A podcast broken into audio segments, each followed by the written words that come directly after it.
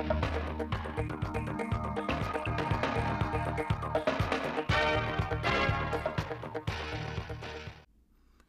quý vị và các bạn theo dõi bản tin thời sự 16 giờ của Đài Phát thanh và Truyền hình Thanh Hóa. Nhân kỷ niệm 75 năm Ngày Thương binh Liệt sĩ 27 tháng 7 năm 1947, 27 tháng 7 năm 2022, chào mừng Đại hội đoàn khối cơ quan và doanh nghiệp tỉnh Thanh Hóa lần thứ 8, nhiệm kỳ 2022-2027. Sáng nay 24 tháng 7, đoàn đại biểu đoàn khối cơ quan và doanh nghiệp tỉnh đã đến dân hoa dân hương trước anh linh Chủ tịch Hồ Chí Minh tại khu văn hóa tưởng niệm Chủ tịch Hồ Chí Minh, các anh hùng liệt sĩ tại nghĩa trang liệt sĩ Hàm Rồng, thành phố Thanh Hóa, thăm tặng quà cho thương bệnh binh tại trung tâm chăm sóc nuôi dưỡng người có công tỉnh, thành phố Sầm Sơn. Cùng đi có đại diện lãnh đạo Đảng ủy khối cơ quan và doanh nghiệp tỉnh đến dân hoa dân hương tại khu văn hóa tưởng niệm Chủ tịch Hồ Chí Minh, nghĩa trang liệt sĩ Hàm Rồng, trước anh linh Chủ tịch Hồ Chí Minh, các anh hùng liệt sĩ. Trong không khí trang nghiêm thành kính, lãnh đạo Đảng ủy khối cơ quan và doanh nghiệp tỉnh và đoàn đại biểu đoàn khối đã dành một phút mặc niệm tưởng nhớ tri ân công lao to lớn của Chủ tịch Hồ Chí Minh và tỏ lòng biết ơn vô hạn đối với những hy sinh lớn lao của các anh hùng liệt sĩ đối với sự nghiệp đấu tranh giải phóng dân tộc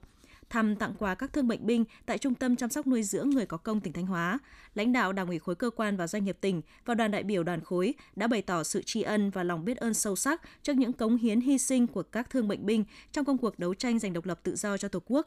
lãnh đạo đảng ủy khối cơ quan và doanh nghiệp tỉnh cùng đoàn đại biểu đoàn khối chúc các thương bệnh binh tiếp tục giữ vững tinh thần chiến sĩ cách mạng giữa thời bình, sống vui, sống khỏe, sống tích cực, chung tay cùng với các cấp ủy chính quyền địa phương phát triển kinh tế xã hội, ổn định đời sống, an ninh chính trị. Hướng tới kỷ niệm 75 năm Ngày Thương binh Liệt sĩ, hôm nay 24 tháng 7, Hội Chữ thập đỏ huyện Hà Trung phối hợp với Hội đồng Hương Hà Trung tại Hà Nội tổ chức khám bệnh, tư vấn cấp thuốc miễn phí và tặng quà cho người có công, đối tượng thuộc diện bảo trợ trên địa bàn xã Hà Vinh.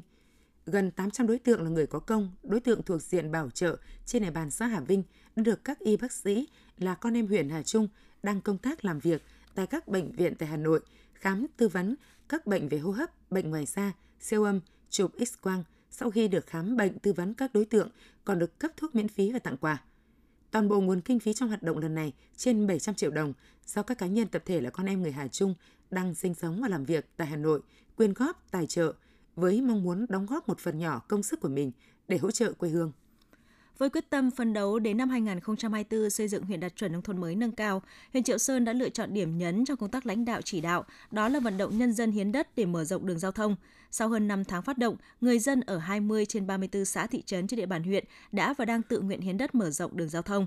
Để cuộc vận động đạt hiệu quả cao, huyện Triệu Sơn đã ban hành các văn bản chỉ đạo, giao Ủy ban Mặt trận Tổ quốc huyện tham mưu xây dựng đề án và vận động nhân dân hiến đất mở rộng đường giao thông – Mục tiêu là đến năm 2025, vận động nhân dân hiến đất mở rộng tất cả các tuyến đường huyện, 60% trở lên các tuyến đường xã, thôn, ngõ xóm cần mở rộng. Sau 5 tháng phát động, nhân dân trong huyện đã tự nguyện hiến trên 100.000 m2 đất để mở rộng đường. Tiêu biểu là các xã Thọ Vực, Dân Lý, An Nông, Nông Trường, Xuân Thịnh, Thọ Cường, Hợp Thành – với phương châm nhà nước và nhân dân cùng làm, các địa phương đều xây dựng cơ chế khuyến khích, hỗ trợ các thôn xóm thực hiện xã hội hóa để mở rộng đường giao thông. Phong trào hiến đất làm đường giao thông nông thôn bước đầu đã mang lại hiệu quả thiết thực, giúp cho việc đi lại thông thương hàng hóa của nhân dân được thuận lợi. Đồng thời, đây là tiền đề quan trọng để Triệu Sơn tiếp tục xây dựng huyện đạt chuẩn nông thôn mới nâng cao vào năm 2024.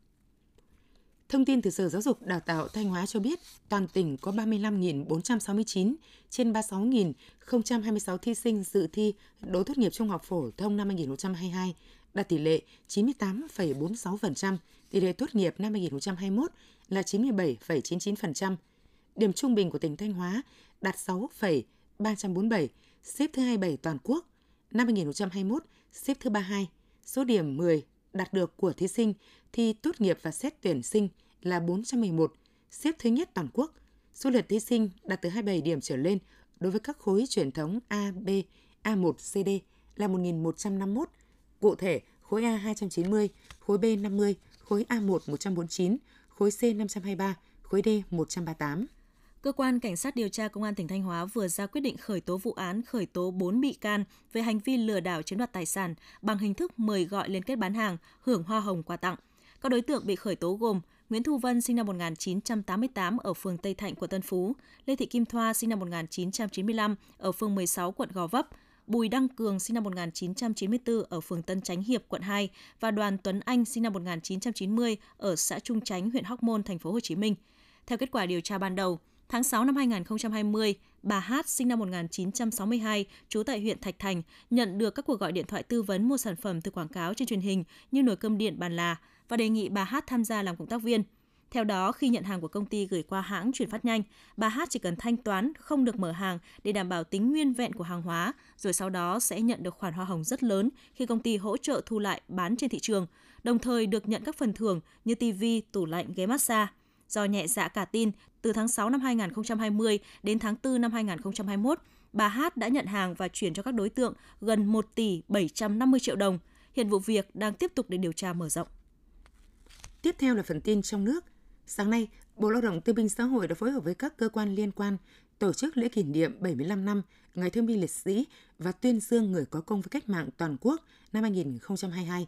Tham dự lễ kỷ niệm 75 năm Ngày Thương binh Liệt sĩ có Chủ tịch nước Nguyễn Xuân Phúc, Nguyên Chủ tịch Quốc hội Nguyễn Thị Kim Ngân, Phó Chủ tịch Quốc hội Trần Thanh Mẫn cùng lãnh đạo các bộ ngành và hơn 500 người có công tiêu biểu toàn quốc. Lễ kỷ niệm 75 năm Ngày Thương binh Liệt sĩ là tuyên dương người có công với cách mạng toàn quốc năm 2022 là dịp để hơn 500 đại biểu, người có công với cách mạng gặp lại các đồng đội đồng chí của mình, cùng nhau ôn lại những ký ức hào hùng của những năm tháng không thể quên, chia sẻ những câu chuyện niềm vui trong cuộc sống đời thường. Chương trình cũng là cơ hội để thế hệ trẻ được gặp gỡ tri ân đại diện người có công tiêu biểu, những cá nhân và gia đình có đóng góp lớn vào sự nghiệp xây dựng bảo vệ Tổ quốc đã trở thành tấm gương sáng ngời về chủ nghĩa anh hùng cách mạng cho các thế hệ mai sau đời đời ghi nhớ, tri ân học tập và noi theo. Huyện đoàn Anh Sơn, tỉnh Nghệ An vừa đưa vào sử dụng công trình thanh niên mã QR thông tin nghĩa trang liệt sĩ Việt Lào đúng dịp kỷ niệm 75 năm Ngày Thương binh Liệt sĩ 27 tháng 7 năm 1947, 27 tháng 7 năm 2022. Bí thư huyện đoàn Anh Sơn, anh Thái Doãn Quỳnh cho biết, để thực hiện ứng dụng này, người dân chỉ cần dùng điện thoại thông minh quét mã QR là có thể tìm hiểu được các thông tin về nghĩa trang, vị trí các phần mộ. Nội dung các tài liệu hình ảnh được biên tập, thiết kế rõ ràng, chi tiết, dễ hiểu, dễ theo dõi. Công trình này đã ghi dấu ấn của huyện đoàn Anh Sơn trong việc áp dụng chuyển đổi số, tạo lập công cụ trực quan, hỗ trợ các hoạt động sinh hoạt chính trị, qua đó góp phần tuyên truyền giáo dục lịch sử, truyền thống, lý tưởng cách mạng, lòng tự hào, tự tôn dân tộc cho thế hệ trẻ. Nghĩa trang liệt sĩ quốc tế Việt Lào tại huyện Anh Sơn, tỉnh Nghệ An được xây dựng từ năm 1976 trên diện tích gần 7 hecta. Nơi đây là nơi an nghỉ của hơn 11.000 cán bộ chiến sĩ quân tình nguyện và chuyên gia quân sự Việt Nam, những người con ưu tú của 47 tỉnh thành trong cả nước đã hy sinh trên chiến trường nước bạn Lào. Đây cũng là nghĩa trang duy nhất của Việt Nam mang tên hai quốc gia, hai dân tộc Việt Nam, Lào, anh em. Văn phòng Chính phủ có văn bản 4635 gửi Bộ trưởng Bộ Công Thương và Chủ tịch Hội đồng thành viên Tập đoàn Điện lực Việt Nam truyền đạt ý kiến chỉ đạo của Phó Thủ tướng Lê Văn Thành về đảm bảo cung ứng đủ điện cho sản xuất kinh doanh và tiêu dùng của nhân dân. Đề cập sự cố mất điện trên diện rộng tại miền Bắc ngày 4 tháng 7 năm 2022, Phó Thủ tướng Lê Văn Thành cho rằng đây là sự cảnh báo về nguy cơ thiếu điện, nhất là khu vực miền Bắc trong thời gian tới. Ông Thành yêu cầu Bộ trưởng Bộ Công Thương, Chủ tịch Hội đồng thành viên Tập đoàn Điện lực Việt Nam tập trung công tác chỉ đạo điều hành về cung ứng điện, khẩn trương thực hiện các nhiệm vụ được giao tại công điện số 1831 ngày 24 tháng 12 năm 2021 của Thủ tướng Chính phủ, kết luận của Thường trực Chính phủ tại văn bản số 108 ngày 13 tháng 4 năm 2022, kết luận của Thủ tướng Chính phủ tại văn bản số 200 ngày 9 tháng 7 năm 2022. Các cơ quan đơn vị có các giải pháp cần thiết phù hợp hiệu quả, đúng quy định về bảo đảm cung ứng đủ điện cho sản xuất kinh doanh và tiêu dùng của nhân dân, tuyệt đối không để xảy ra tình trạng thiếu điện, kịp thời báo cáo những vấn đề vượt thẩm quyền. Theo Tổng cục Hải quan, thương mại hai chiều Việt Nam Trung Quốc 6 tháng đầu năm 2022 đạt 87,3 tỷ đô la Mỹ, trong đó kim ngạch xuất khẩu của Việt Nam đạt 26,17 tỷ đô la Mỹ, tăng 6,6% so với cùng kỳ năm 2021, tương đương tăng hơn 1,6 tỷ đô la Mỹ và nhập khẩu từ Trung Quốc lên đến 61,12 tỷ đô la Mỹ, tăng 14,63%, tương đương tăng 7,8 tỷ đô la Mỹ. Quy mô và tốc độ tăng trưởng nhập khẩu lớn hơn xuất khẩu khiến mức nhập siêu của Việt Nam từ Trung Quốc cũng tăng từ gần 29 tỷ đô la Mỹ của 6 tháng đầu năm 2021 lên sấp xỉ 35 tỷ đô la Mỹ trong nửa đầu năm nay. Trao đổi thương mại hàng hóa của Việt Nam với khu vực châu Á 6 tháng qua đạt 239,45 tỷ đô la Mỹ, tăng 16,1% so với cùng kỳ năm 2021, tiếp tục chiếm tỷ trọng cao nhất 64,5% trong tổng trị giá xuất nhập khẩu của cả nước, trong đó thương mại hai chiều với Trung Quốc ở vị trí dẫn đầu. Thông tin vừa rồi đã kết thúc bản tin thời sự 16 giờ của Đài Phát thanh Truyền hình Thanh Hóa. Cảm ơn quý vị và các bạn đã quan tâm theo dõi.